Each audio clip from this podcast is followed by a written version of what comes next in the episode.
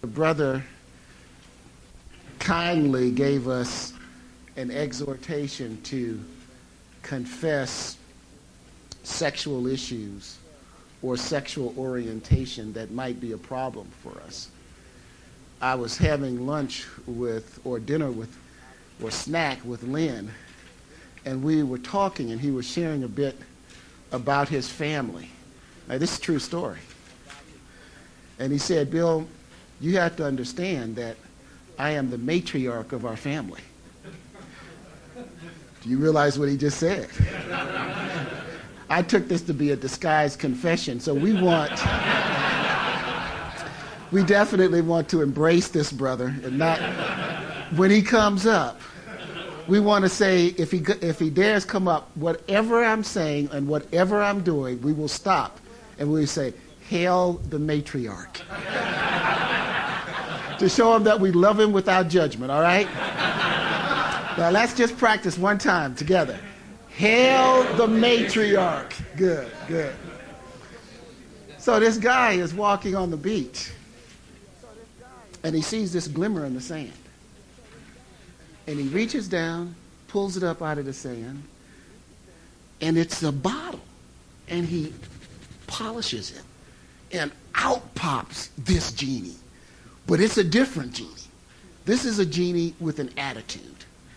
And soon as he comes out of the Bible, he says, Now, wait a minute, wait a minute. Let's get something straight right now. I didn't want to come out. I don't like to be asked questions. And I'm a one wish genie. I'm not a three wish genie. And it won't do you any good to ask for three wishes. You got one, that's it. Now, what do you want? I'm tired.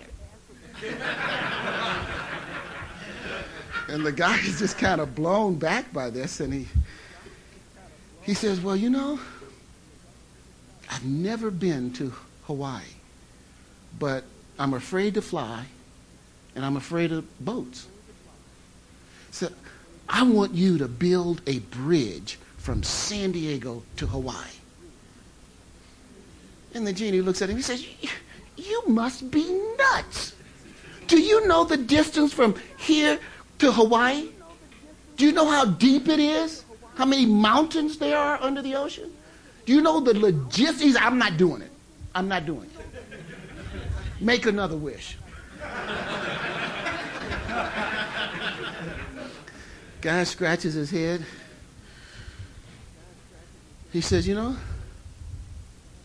hmm, I've been married and divorced three times. I, I've never understood any of my wives, and they say I never understood them.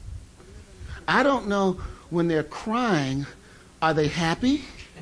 or are they sad? And when they say nothing's wrong, does that mean nothing's wrong or something's really wrong? So I, he said, You know what? I want you to make me understand women.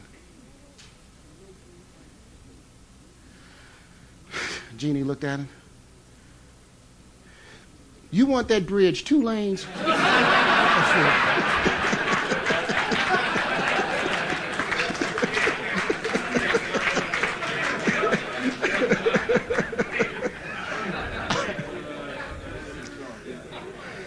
I had the uh, good pleasure of being with some of the brothers in New Orleans last December. It's the first time I've ever been to New Orleans. The food is every bit as good that they've ever said. And I met a Cajun brother there who told me some jokes, and I found out that culturally the Cajuns have an incredible sense of humor. And they've got these fictional characters called Thibodeau and Boudreaux. So Thibodeau wins this all expense paid trip to go to Paris, France. But he doesn't want to go. He's scared. He doesn't, he's not going to there. But his friends said, you know, how can you pass up an opportunity like this? And they press and press, and finally he says, okay, I'll go. He gets on the airplane, but they close the door. And when they close the door, he panics. Up, he's rushing for the door. The flight attendants grab him and said, Thibodeau, what's wrong? He says, I don't want to go. I am scared. I don't speak the language. I don't know the culture. They said, Thibodeau, you're Cajun. French is your root language. You already know more French than anybody on this airplane.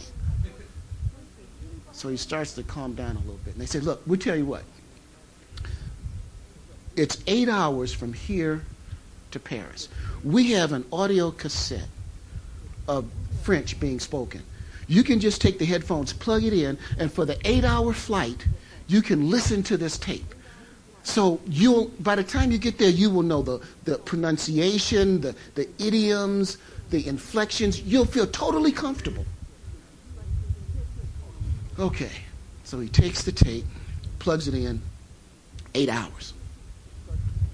Lands in Paris, gets off the plane, and one of the gendarmes comes up to him and says, Bonjour, monsieur. Comment ça va? And he looks at him and he says,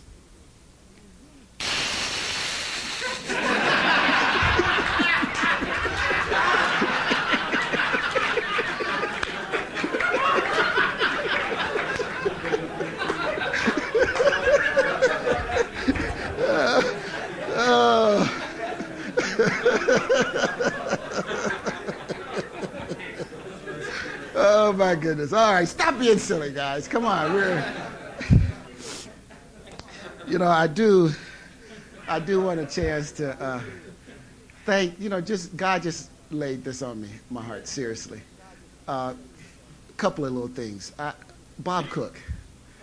I just appreciate Bob Cook. He never says much. He's always quiet, but he just seems to have the sweetest servant's heart, and it's a gentle rebuke to me, a loving rebuke, that there are people like him in the body of Christ. I thank you.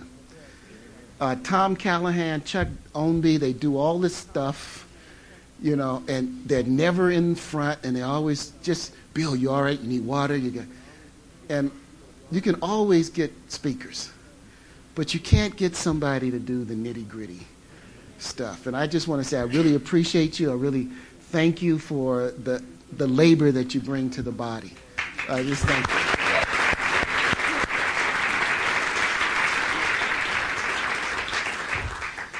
And then lastly, I hope that we never take Walt for granted. Now, I don't want to be sentimental. Everybody? Hail the matriarch!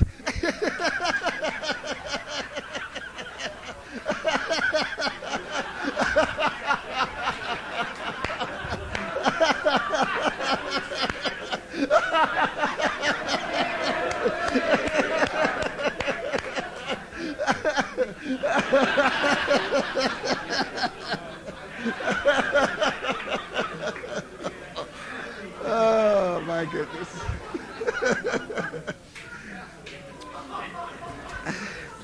but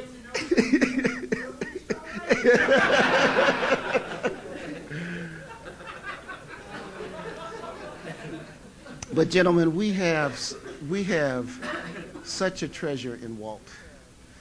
And the reason I say that, and, I'm, uh, and again, I'm not trying to be sentimental about this, is we don't know how long God will give us to him, give him to us. For somebody to come and teach us the Word of God in such a pure way, year after you can always know that you're going to get the Word of God. You won't know whether you'll like it. but you always know you're going to get the Word of God pure and unadulterated.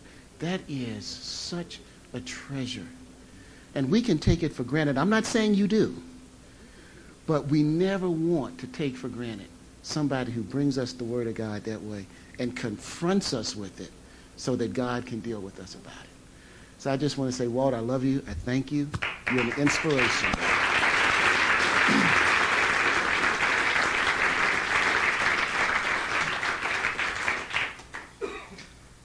Well, uh, the, today's talk, I don't remember the title of it.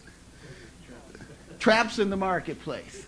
It's an overview of the book of Ecclesiastes. What I hope to do by this overview is to spark your interest to read the book and to just meditate on some of the rich truths in this book. I got interested in it because of my wife, who, as we talk right now, is on a flight from Los Angeles to Miami, where she'll catch a 5 o'clock flight from there to go to Cape Town, South Africa.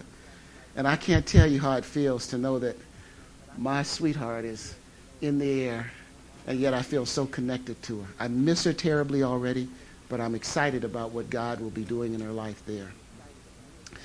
But we were sitting at home one evening, and she said, You know what my favorite book is?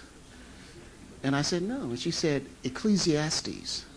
And my response was, Ecclesiastes?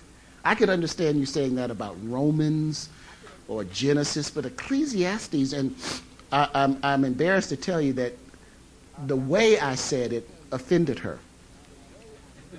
And uh, because I didn't say it like, oh, Ecclesiastes?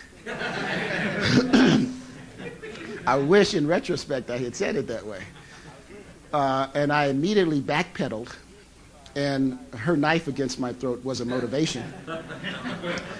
but I, I said, well, why, uh, why are you so interested in it? And she said, well, read this and read this. And, and I began to study it, and I thought, what an incredible book it is for any guy who's working in the marketplace. What truths. It is such a God centered, hope centered, eternity centered book. And the beauty of the book is you have seen a guy. Well, let me back up. Suppose you see a guy approach a light socket. Now, you don't know anything about electricity, you just drop down on the planet. And you see this guy wet his finger and go over to that socket and jam it up there. And then start to shake like that. And he falls out and he is in obvious distress. The one thing that a non rocket scientist like me would conclude is not to put my finger in that socket. Now, somebody might be tempted to say, well, don't lick your finger and put your finger in the socket just go ahead and put your finger in the socket. But I want to say that I'm a, I have enough sense that I might, I might look at that guy lying on the floor, still kicking, and say, I'm going to not do that under any circumstances. And that's part of the beauty of this book for Ecclesiastes. It's a modern book for the working man where you can say, been there, done that, except somebody else has borne the pain of learning the lessons that if we have the sense, we can follow them without having to duplicate the mistakes. And so the focus of the book is that nothing is more important in this life than considering how your actions weigh in eternity. Rejoice, O young man. This is from Ecclesiastes 11 9, 1 through 10. Rejoice, O young man, in thy youth and let your heart cheer you in the days of your youth. And walk in the ways of your heart and in the sight of your eyes. But know that for all these things, God will bring you into judgment. Therefore, remove sorrow from thy heart and put away evil from thy flesh, for youth and the dawn of life are vanity. And the first time I read that, I thought it was such a downer. it was like giving somebody a slice of their favorite cake, and then you take a fork and you get ready to take a bite, and they yank it away. He says, rejoice and do whatever you want. Yeah, yeah, yeah, yeah. But wait, I just want you to know that I'm going to hold you in judgment for everything. Whoa. It seems contradictory. But the more I meditated on it, the more I saw the richness and the grace of this admonition. You might because we're in ski country, uh, that's dimming. I did that specifically. I apologize. I didn't think about the lights, but I always have one point dim so you focus on the point that I'm talking about. But when you go down these ski trails, they are marked. And you have the black diamonds, and you have the blue runs, and you have the green runs. And you have the roped off areas, and typically they have that yellow tape hanging from them so the young hot dogs won't say, oh, there's a good unmarked trail. And you go down that. And they say to you, ski any place you want to on the mountain. All the lifts are open. All the runs have been beautifully groomed. And we've left some off over here, though, with deep powder. So you, the mountain is yours. Have a great time. Now, I got it, except for the areas where you could fall off and kill yourself. Stay away from that. Who would say, well, heck, I don't want to get lift ticket. I'm not going to go skiing there. I want to break my head I want to ski off the mountain. It, it would be illogical. And, so here's the beauty of this book that a loving God literally does say to these young men, whatever age that may be, I want you guys to go out there and have a ball. I want you, whatever is on your heart to do without sin, whatever is on your heart to do, go out there and go for it. That Christians ought to be the most adventurous people on the planet. They ought to be the greatest explorers, the greatest researchers, because God says, just go for it. I'm right behind you going, go, Carrie, go, Carrie, go, Bob, go. Now just remember, just remember, I'm going to hold you in judgment for what you do, so use wisdom. But otherwise, man, just go for it. This is the end of the matter, he says at the end of the book. All has been said. Fear God and keep his commandments, for this is the whole duty of man. For God will bring every work into judgment with every hidden thing, whether it be good or whether it be evil. Now, one of the things that intrigued me about the book of Ecclesiastes is that it is the most quoted book by non believers. You didn't know that, did you? But in the research, I found out it is the book that's most frequently quoted by unbelievers. Uh, the, the section that was made into a song by the Byrds. For every season, there's a turn, turn, turn. But, and I am amazed that no book is more forthright about the eternal consequences of our actions and the fact that God will judge us for what we do than the book of Ecclesiastes. And yet the unbeliever can go to this book, read it, quote it, and not tremble. I find that utterly amazing. The temporal is critically important because it determines where and how we spend eternity. Yet we attach too much and the wrong kind of importance to the temporal because we wrongly look to the temporal rather than to Jesus for meaning, purpose, significance, and reward, all of which are found only in Jesus himself. Not in church, not in CBMC, Jesus. Jesus is our reward. He is our purpose. He is our significance. He is our meaning. So here are some key words. Vanity. The, it's used in the King James. I think it's also used in the NIV. it's used 33 times in this book. And vanities, the plural, is appears four times in three verses. And yet, when you commonly think of vanity, it is often translated and often taught to mean meaningless all is vanity, as though it was saying, all is meaningless. And I submit to you that that is not what it means. That the actual word in the Hebrew is eber, and it means a vapor, a breath. That's the word. Here today, gone tomorrow. Your wealth in the eternal picture uh, the buildings that you and I are going to build tomorrow, that project, that commercial project that we're going to lease out is going to make us a lot of money, the records that we're going to cut, the money we're going to earn, the institutions that are going to bear our name, all our efforts, it's a vapor. When we were out yesterday and we went for a walk in that nice, crisp cold, and I love to see the breath coming from a mouth that always marvels me and it's there and then it's gone. And see, that is not meaningless. How could it be meaningless? Just reason with me. When how we spend our temporal lives determines where we spend eternity and the quality of our eternity. That being the case, then our temporal life clearly cannot be meaningless. Because if it were indeed meaningless, then there will be no eternal consequences that we would have to worry about. You with me? We could go through life without worrying about the consequences of how we live. Why? Because it's all meaningless anyway. No. Gentlemen, it is cutthroat meaningful. You will never have another chance to know God in terms of where you spend eternity than in this life. Once we die, as a believer, we will always continue to know God, and God will always reveal himself through us throughout eternity.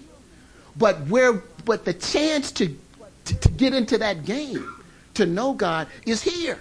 We decided here. And for the people who wind up in hell, there is not another opportunity to know God in the sense of being freed from hell. You understand? Another key word, I, used 87 times in this book. I saw, I contemplated, I mused, I built, I spoke, I learned, I pondered. I, I, I. This is a guy who, for our purposes, I believe is a great teaching tool, has made his life an experiment in what not to do. And he at least has been honest enough not to attribute his mistakes and his experimentation to somebody else. He doesn't say, my neighbor pondered. The guy down the street built. He said, I did these things. He's, it's introspection. It's reflection at the end of life. Another key word vexation and vexatious. That word appears 14 times in the Bible, and of those 14 times, 10 are in Ecclesiastes. And the meaning for it is just what it says, vexation. You dumbfounded, confounded, am- uh, amazed to the point that you are speechless or you're just torn up about the way something is. You are vexed. So here is this guy, full of introspection, a life of experimentation in the challenges of living for eternal consequences. And over and over again, he's saying, I was vexed when I saw. I was vexed when I did. I was vexed when I considered such and such. I have seen all the works that are done under the sun, and behold, all is and a vexation of spirit. In other words, when he looks at the things in the temporal, they did not bring him a state of settling peace, but they roiled his gut. Then I looked on all the works that my hands had wrought, and on the labor that I had labored to do. And behold, all was in vexation of spirit, and there was no profit under the sun. Evil. 22, 22 times it appears in this book, uh, and sometimes in connection with vexatious. And it means evil, it means trouble. It means affliction. It means adversity. It, it, it's not just a more, it, it doesn't just have the sense of a moral evil, but the kinds of things, gentlemen, that just don't fit. When you see this guy who's a liar and a cheat, and he's making hand over fist, whatever that phrase is, and here you are walking with God, loving with God, and the deal that you're trying to put together goes south.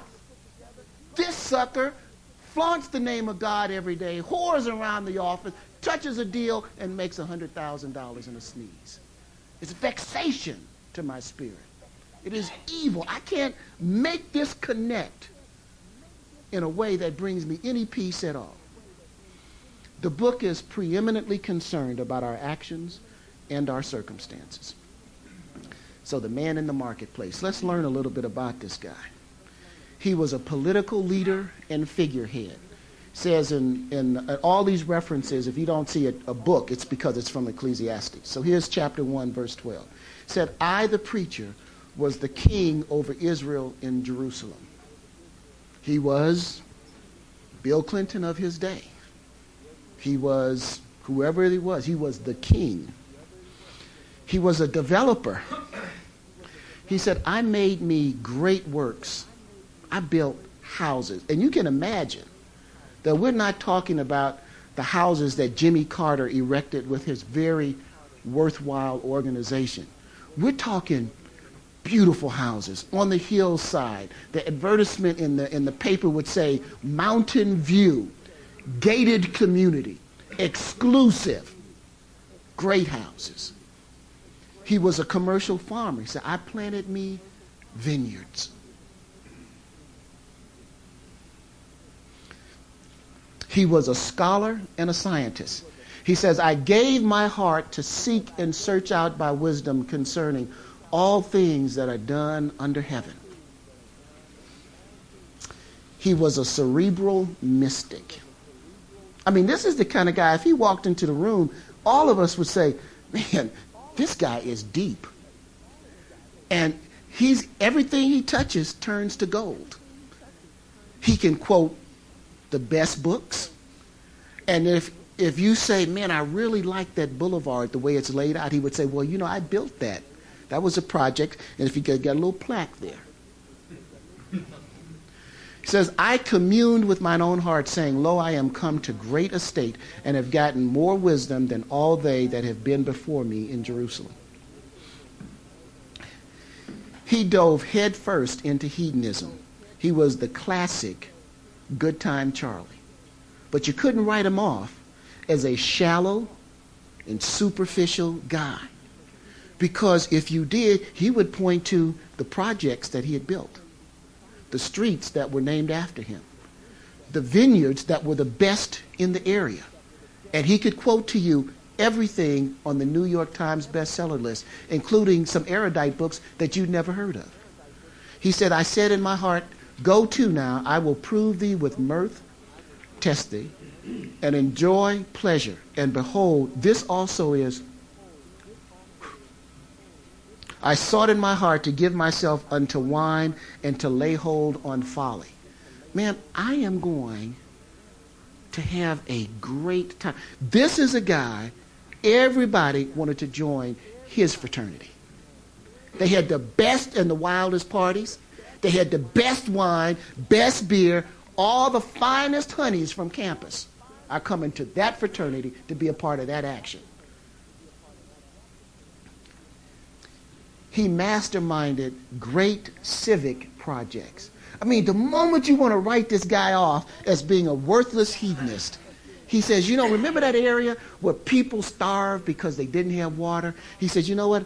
I made me pools of water to water them with the wood that bringeth forth trees. I'm the one who built the dam that made this whole area possible. He became the most ardent materialist and unashamed flagrant, conspicuous consumer. He says, I got servants and maidens, and I had servants born in my house.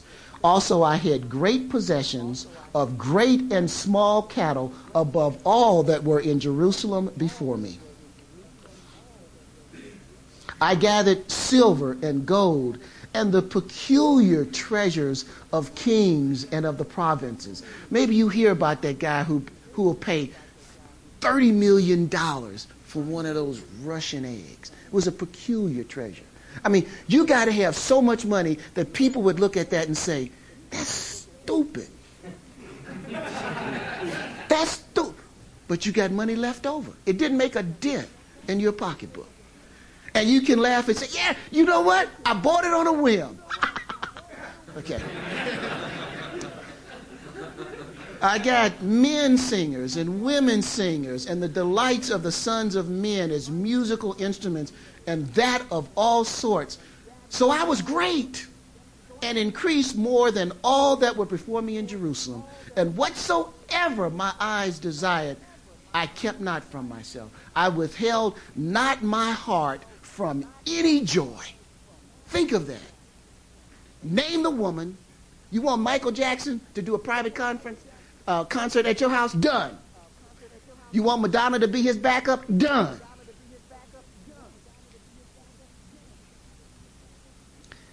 And yet, here he was in each and every one of these endeavors, as successful as Michael Jordan was in basketball, and yet he said, I looked on all the works that my hands had wrought, and on all my labor, and all was in a vexation of spirit. It says, I hated life.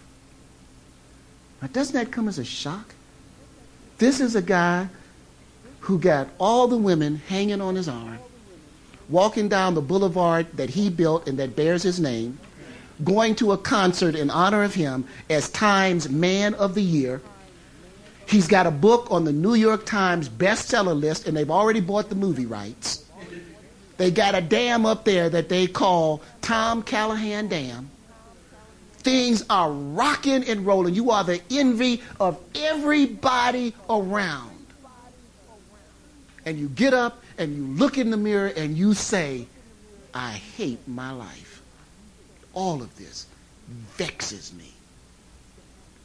And, gentlemen, aren't some of us there? Don't we want to be the one after whom they name the street? Don't we have that great civic project in mind? Don't we want people to respect us for our intellect? Don't we want to be the one that says, man, if you want to have a good time, man, you just got to hang with McCurine. That guy knows how to have a good time. Cannot there be something about this guy that you identify with and say, just quietly, I wish I had that. But then in the privacy of the moment, he would sit down with you and, I, and he'd say, look, I just have to tell you, I hate my life. What drove him to despair? One, nothing would be new. He says, For what can the man do that cometh after the king? Even what has already been done. He said, When I wake up in the morning, there, are no joy, there is no joyful expectation. It's all been done. Even when I try, I know that I'm just doing something else. Second thing that just drove him to despair. Everyone faces the same end. He said, The wise man's eyes are in his head, but the fool walketh in darkness. And I myself perceive that also one event happeneth to them all. Then I said in my heart, As it happens to the fool, so it happens even to me. I'm going to die. You know, there's not a project I build that will add a day to my life.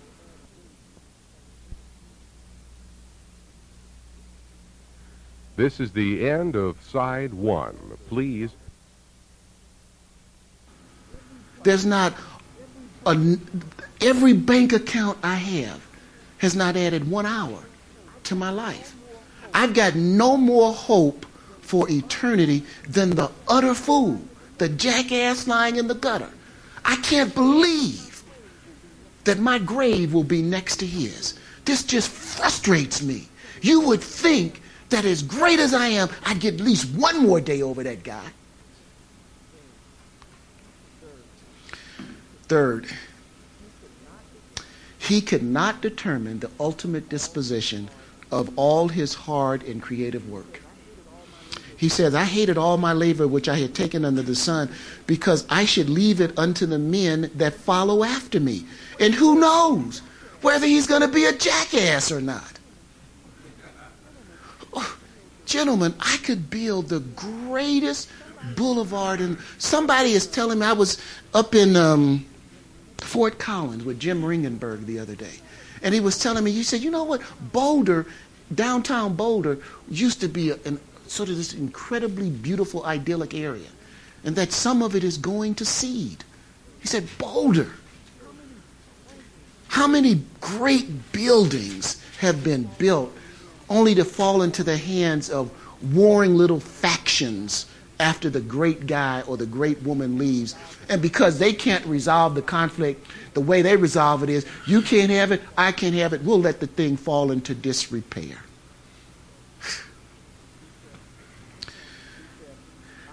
He said, I saw hypocrisy and a lack of integrity all around me. I saw under the sun the place of judgment that wickedness was there and the place of righteousness that iniquity was there. So he walks into the into his office one day and finds out that his partner's been embezzling money. Or we're not really telling the client what they need to hear because we want to close the deal. We're telling them what they want to hear. And then when he goes to church to talk about it with his pastor, he inadvertently open, comes in the door without knocking, and there's the pastor having sex with the choir leader. Or the pastor can't get along with the sub pastor. Or the head of the deacon board is in a furious huff over the choir director because he parked his car in his spot. I see this all around, and, and it, it, I'm, I'm vexed in my spirit about it. He saw that neither the oppressor nor the oppressed had any peace, that power and powerlessness shared the same dilemma. I considered all the oppression that, are, that is done under, all the oppressions that are done under the sun, and behold, the tears of such as were oppressed, and they had no comforter. And on the side of their oppressors there was power, but they had no comforter. The slave is angry at the slaveholder, and the slaveholder is worried that the slaves will revolt. So, what's the use? Whether you're a slave or slaveholder, there's no comfort and no peace. It's a book filled with questions. Over 10 searching questions about the meaning of life. For example, what does it gain a man to work? I mean, seriously, why are you working?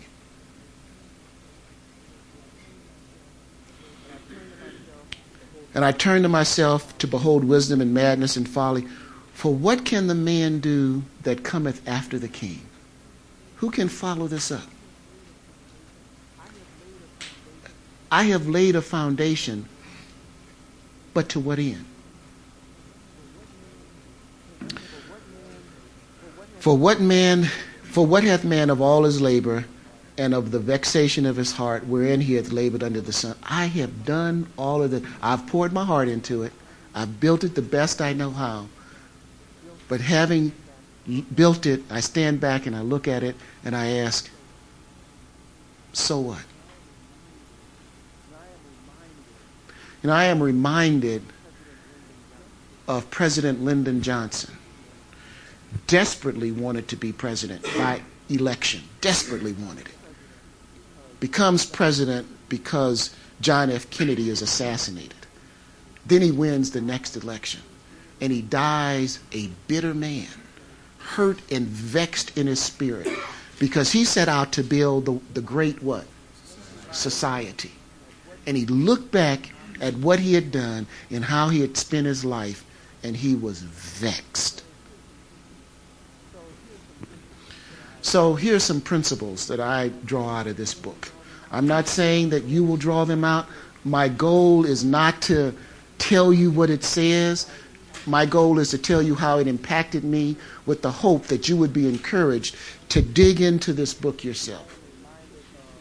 I am reminded of a, a Christian teacher who said one of the beauties of the Bible is that it is shallow enough that it will not drown the youngest babe, but deep enough that the greatest theologian will never search out all its depths. And so, whether you are a babe or a deep scholar, I just hope that you will wade in or you will dive in and let the Spirit of God bring to you lessons for your life. But let me share with you some of the things I have gotten out of the book. You're not going to be able to write these down, but Tom Callahan has all the notes, and you can get those from him. But principle number one is the, is the Christian paradox. The temporal is but a vapor, here today, gone tomorrow.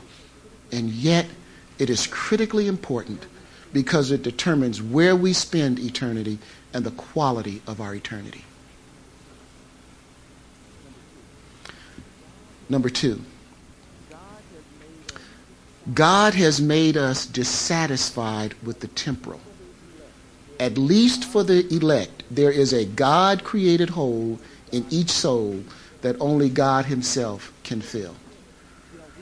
And, you know, we can try to fill it with other things, with drugs, with sex, with good projects, with good deeds. Gentlemen, I am less concerned about committing adultery. I, I'm, I'm saying unconcerned. I am less concerned about committing adultery than I am about losing sight of Jesus. Because I'm going to all the deacon meetings, I'm coming to Lost Valley, I'm doing all these things, but I have lost Jesus in the life.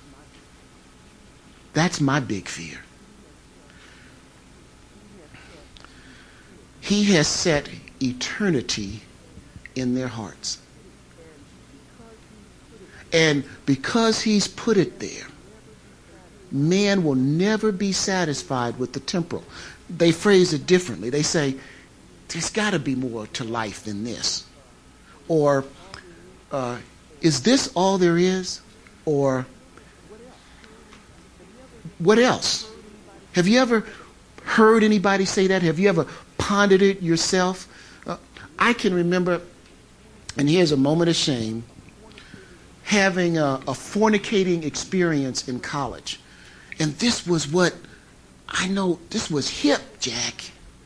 The woman was fine. I could brag to my buddies about the night before and woke up in the morning not knowing God and having no desire to know Him. But sitting there saying, Is this all there is? I felt so empty. Where I thought I would feel elated and satisfied, I felt emptied and dirty, and I couldn't understand it. But, gentlemen, God has put eternity in the hearts, at least for his elect. So that wallowing and seeking after the temporal rather than the eternal will never satisfy. Uh, you understand? We're wired that way. It doesn't matter that you pursue them, you will never, ever find satisfaction in them. God has so created us that we will yearn for more than the temporal can ever provide. And, and there is nothing we can do about that. 1 Thessalonians 5:18 in everything give thanks for this is the will of God in Christ Jesus concerning you. Principle number 3.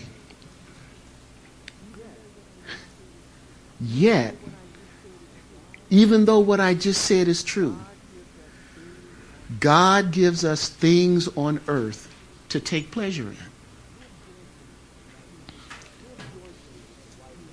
Live joyfully with the wife of your youth, whom you love all the days of your life, of your of the days of your short life, which he has given you under the sun, all the days of your for that is your portion in this life. Proverbs 18:22. Whoso findeth a wife findeth a good thing and obtains favor of the Lord. Let me share another verse with you that I shared with one of our dear brothers yesterday from Proverbs 5. It says, Rejoice in the wife of your youth. Treat her as a loving deer, as a gentle doe. Let her breasts satisfy you at all times, and always be ravished by her love. Our wives constitute one of the kindnesses of God to us. And I hope you're not like me. I hope you aren't the kind of guy like I too often am. I don't appreciate her nearly enough. Don't listen to her nearly enough.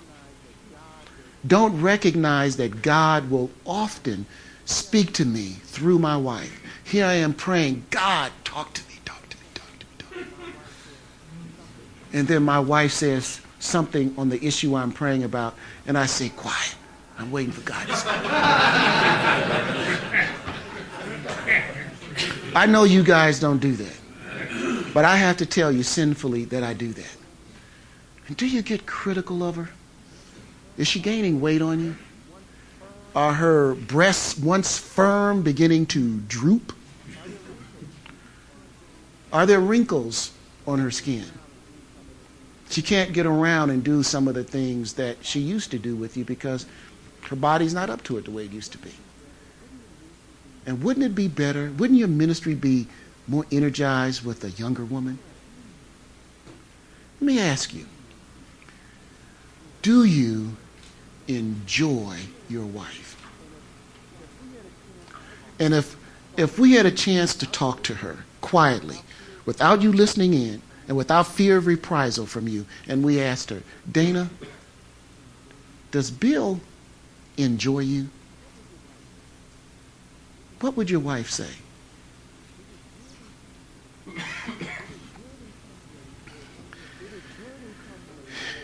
It is good and comely for one to eat and to drink and to enjoy the good of all his labor that he taketh under the sun all the days of his life. For this is one of, one of the gifts of God. I mean, to have fellowship, to have a good meal, to have some friends say, hey, let's come over have a barbecue. Let's just sit down and talk. That's one of God's sweet pleasures. When is the last time you invited a friend over just to sit around the table and talk without worrying whether you'd be able to close a business deal with him. Just to enjoy his company. Because this is one of God's gifts in the temporal.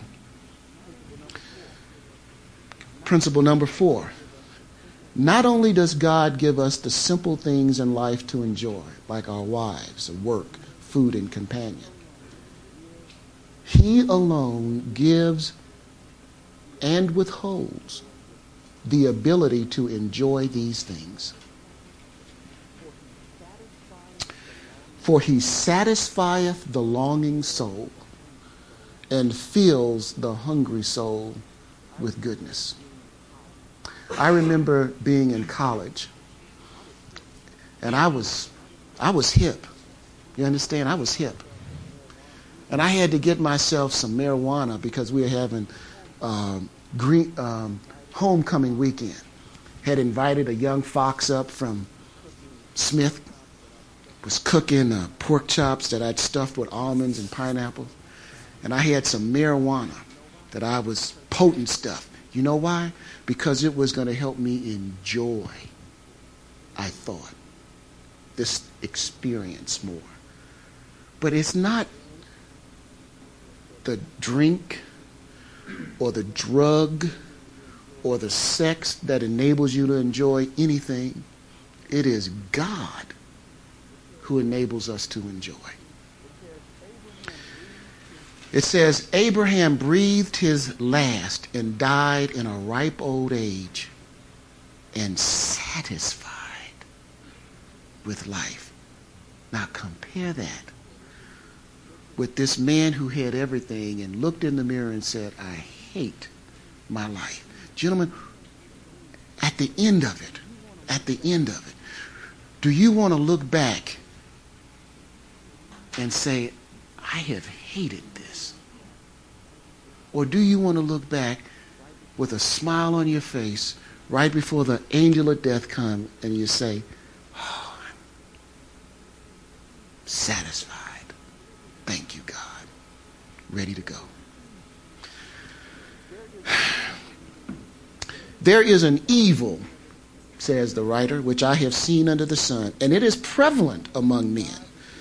A man to whom God has given riches and wealth and honor, so that he lacks nothing. But God has not empowered him to eat from them, and a stranger enjoys them. Is Are you so caught up in your life right now that there's actually a neighbor who is enjoying your children more than you do?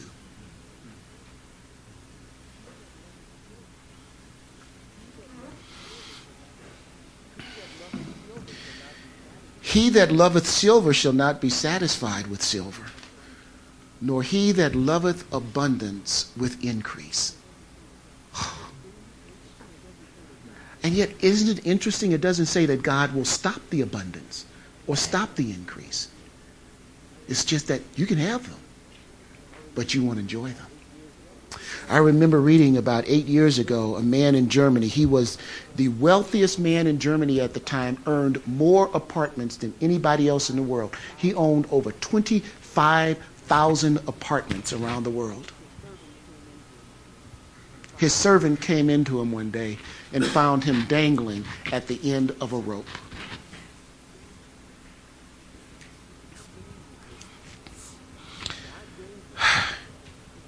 God gave them their request, but sent leanness into their soul. Now, here I fear this. Do you want God to give you more because you aren't satisfied with what you want? Do you tell your wife, you know, our relationship, our sexual relationship could be better if you lost 10 pounds?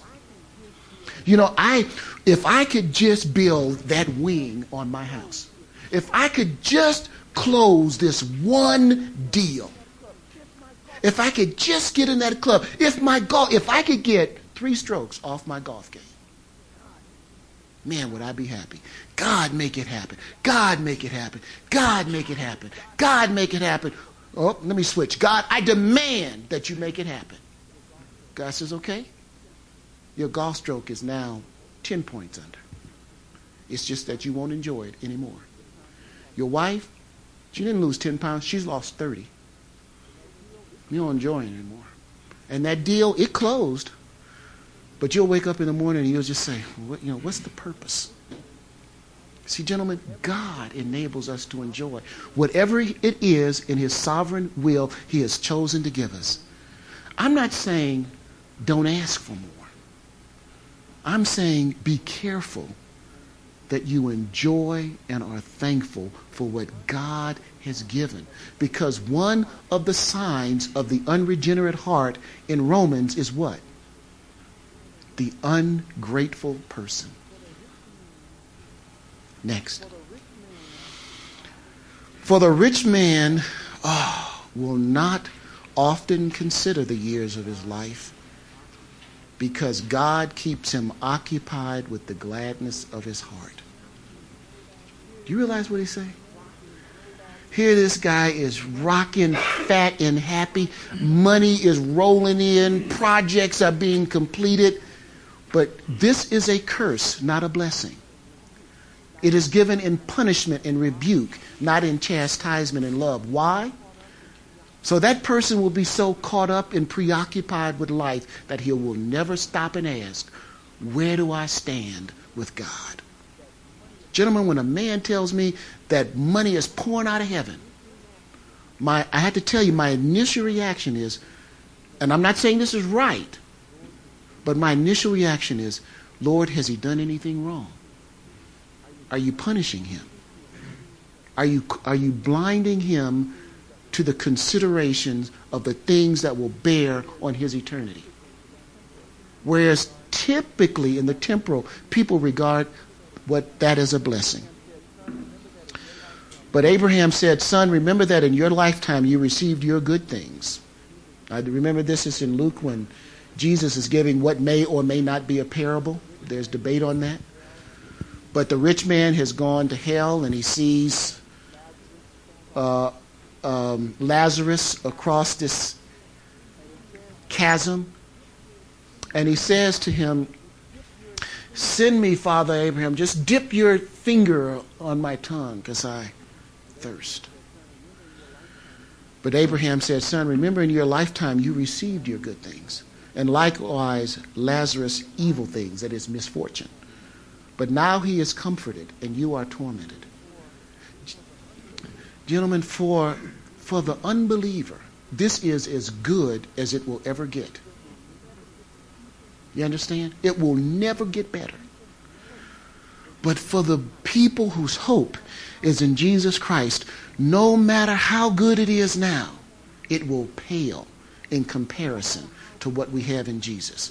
And no matter how bad it is now, when we go before the throne of God, it will all pale. It will be insignificant. Principle five God continually directs our circumstances so that we will consider eternity and the eternal consequences of our actions. Thus, somebody quoted this yesterday from Ecclesiastes chapter 7 it is better to go to the house of mourning than to go to the house of feasting. For that is the end of all men, and the living will lay it to heart. Sorrow is better than laughter. For by the sadness of the countenance the heart is made better. The heart of the wise is in the house of mourning, but the heart of the fools is in the house of mirth. Boy, did I puzzle over that at first. And then it dawned on me well, when you go to a funeral, if God is gracious to you, the thing that you will begin to ask is, what will happen to me when I die? What becomes of me? Where will I go? And so, from a from a biblical standpoint and an eternal standpoint, how fortunate it is to be able to go to a funeral and to be confronted with those issues rather than party after party where you never think about tomorrow. And that's actually Second Corinthians, I'm sorry. For godly sorrow works repentance to salvation that we won't regret. But the sorrow of the world simply works death.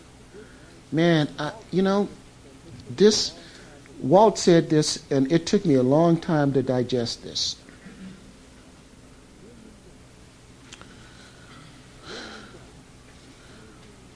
When we die, the only thing about our circumstances that will weigh on us is the missed opportunity to know God. Somebody is confronted by tragedy. Maybe you had a child dying at a young age. Maybe you are struggling with cancer. You don't know whether you'll survive it. Maybe you had a bankruptcy. Maybe you've been abused as a child. Maybe you don't have a father that ever raised you up with any kind of love and support. But, gentlemen, when we die, the only way those circumstances will ever come to our mind is to ask, Oh, I had an opportunity to know God there, and I blew it. The people in hell are not going to say, Well, why didn't I get you know, why did God cut off my leg? Or why was I raped? Or why didn't that project work? They're just going to say, my goodness, there was an opportunity to know God, and I blew it. And we potentially will say the same thing when we stand before the judgment seat. I'm not, I know people say, well, I'm going to get to heaven, I'm going to ask God this, this. I doubt that. I think we're going to look back over our lives and see the missed opportunities Number six. Life is full of inequities and things that make no sense to us. But in all these things, there is the same key question Where in this situation is the opportunity to know God? Or to put it differently, how will I answer to God about this situation on Judgment Day? Slavery is a great evil. It's a great evil. And the slave needs to be set free. But you know the issue for the slave? How can I know God in my present situation? When I stand before him, how will this bear? The slave owner, owner has the same question, better ask. How will I answer to God about this?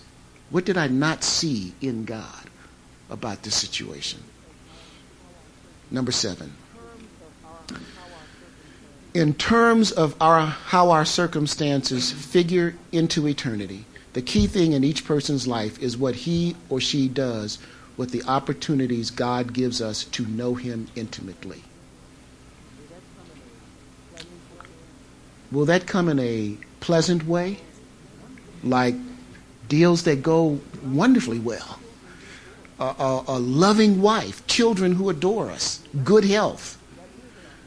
Will, will that give us an opportunity? That is an opportunity to know God. Will we squander it? Or will we become prideful, boastful, beginning to think, look what I've done? Or maybe the things will be very adverse a business failure, loss of a loved one, disease, ostracism in the church because of a stand you've taken. Where do you know God in that? Rich and poor alike go to the grave empty handed, but with an account full either of the wealth of heaven or the terror of hell.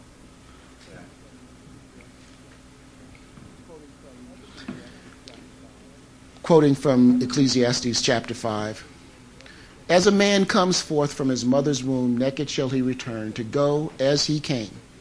And he shall take nothing from his labor which he may carry away in his hand and this is a severe evil. Just exactly as he came, so shall he go. So what's the use? Every man's work shall be made manifest, for the day shall declare it, because it shall be revealed by fire, and the fire shall try every man's work of what sort it is. And from Romans 2 but after thy hardness and impenitent heart treasures up unto thyself wrath against the day of wrath and revelation of the righteous judgment of God, who will render to every man according to his deeds. Keep going. Keep going. Keep going. I'm, I'm gentlemen, keep going. Ah, we did that yesterday. Keep going. Principle number eight. There is nothing we can do for God or give to Him except faith and obedience, which themselves are gifts from God. Please don't think that you're going to do this business deal and close this project so that you can give more money to the church, so you can give more money to missions. God does not need your money. He already owns everything. Now, He may, by His grace, give you the opportunity to participate in giving that you may build a reward in heaven. But, gentlemen, that's out of self interest. We're not doing anything for God on this score. He is enabling us to do. God does not need us, rather, He wants us. And number nine, too often the things that matter most to us matter very little to God. And the things that matter most to God matter very little to us. And lastly, the things we most admire and aspire to, such as fame, wealth, power, and pleasure, are most often a terrible snare, and the men or women who have them are more to be pitied than admired. So that the conclusion, again, is him saying to fear God and know his commandments, for this is the whole duty of man. And yet he looks at us and with great earnest tells us Ed, go out there in that marketplace. Have a ball, Ed. I'm behind you. Go for it, man. Go for it. And just remember, I will bring these things in the judgment, and I want you with me. Thank you.